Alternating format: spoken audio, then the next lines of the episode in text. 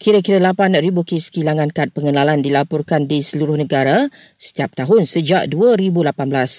Menurut Jabatan Pendaftaran Negara, yang merangkumi 4% daripada 200,000 markat yang dikeluarkan setiap tahun.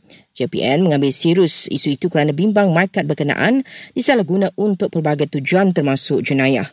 Menurutnya lagi, faktor utama kehilangan kad pengenalan adalah disebabkan kecuaian. Tan Sri Muhyiddin Yassin memaklumkan ucapan beliau ketika satu ceramah di Pulai Sabtu lalu telah diambil secara luar konteks dan dimanipulasi.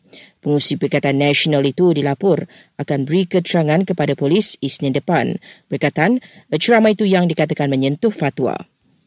Sementara itu, polis Johor sudah meluluskan lebih 320 permit ceramah dan kempen bagi PRK Parlimen Pulai dan Dun Simpang Jeram. Manakala tiga kertas siasatan dibuka berkaitan pilihan raya berkenaan.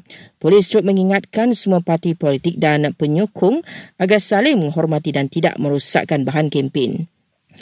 Fama bersedia bantu memasarkan beras tempatan terutamanya membabitkan kawasan yang didakwa berlaku kekurangan bekalan makanan ruci itu dan MRT laluan Kajang bakal memperkenalkan kush wanita tidak lama lagi.